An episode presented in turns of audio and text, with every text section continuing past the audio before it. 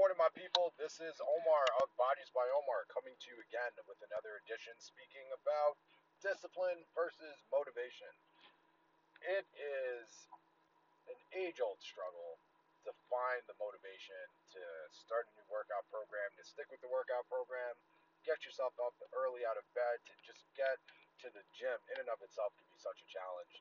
And we need to talk about the difference between being motivated and being disciplined. Motivation, on the one hand, it typically has to do with a lot of external factors. The one internal that comes to mind is something like positive self talk.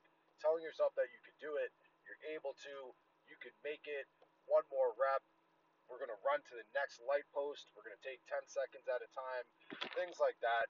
How you speak to yourself, how you encourage yourself in your head as you push through something, through something are the internal motivators. The external might be the music you're listening to, the clothes you're wearing might make you feel much more comfortable and confident.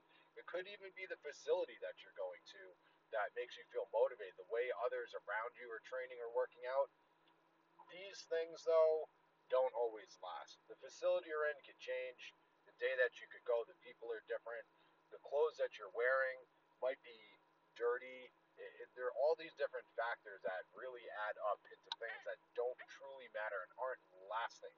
And a huge difference between being motivated and being disciplined is that discipline is a habit, discipline is a lifestyle, discipline is something that you build and increases over time to the point where you do it because you're committed to doing it, because you have to do it, because you have a goal of doing it, and it does not matter the circumstances that you're under, you're going to do it anyways.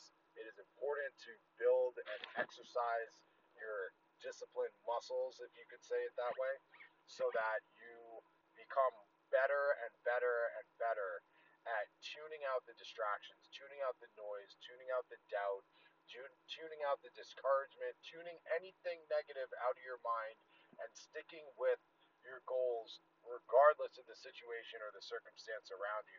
And you're doing it because you know you set out on a mission to get it done.